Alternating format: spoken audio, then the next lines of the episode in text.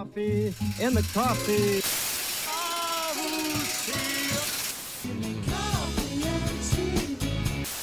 Black coffee. sens et reprends un café. You're the cream in my coffee.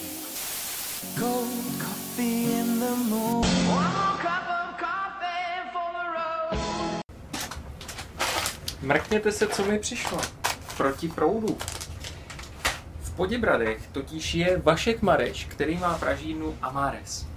A ve Znojmě zase Mára Knop, který pracuje v kavárně u mlsného kocoura. A když se takhle setkají, tak eh, Mára srší nápadem. On má totiž svůj projekt proti proudu, který je vlastně nositelem toho jména. A říkají, pojďme prostě ve Znojmě a vůbec celkově pojďme zlepšovat kávovou kulturu.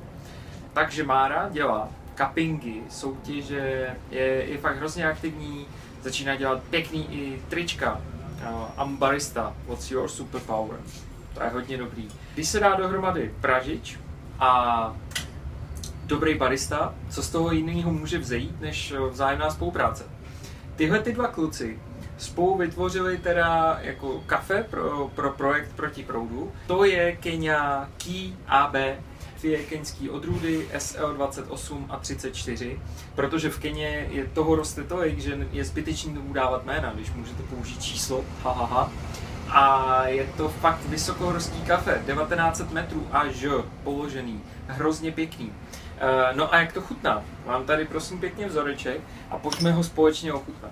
Připravili jsme V60, Eh, Marek nám poslal eh, svůj recept, který vytunil, my jsme ho podle něj připravili. Vůně odpovídá popisu. Cítím rybíz, cítím, cítím sladkost, čokoláda, která je v každém kafi. A v chuti se to krásně rozvine. Kdyby mi někdo rybíz zalil do čokolády, udělal z toho čokoládičku. A úplně na konci zůstává krásný karamelový tón. Mm, pěkně to dochází. Pěkný, pěkný. Kluci říkají, že je to obojživelník, takže by to mělo chutnat dobře i na espresso. Hele, za mě super. Super a kež by se takhle vždycky spojovali pražiči s baristama. Protože pražič ví, co je dobrý pro zrno, jak ho správně vytěžit a zase barista ví, co z toho dostat, jaký šťávičky, jak to má prostě chutnat. Takovýhle spojení může přinést jenom to nejlepší ovoce. A to je třeba černý rybíz v tomhle kafi. Kluci, já vás zdravím a díky.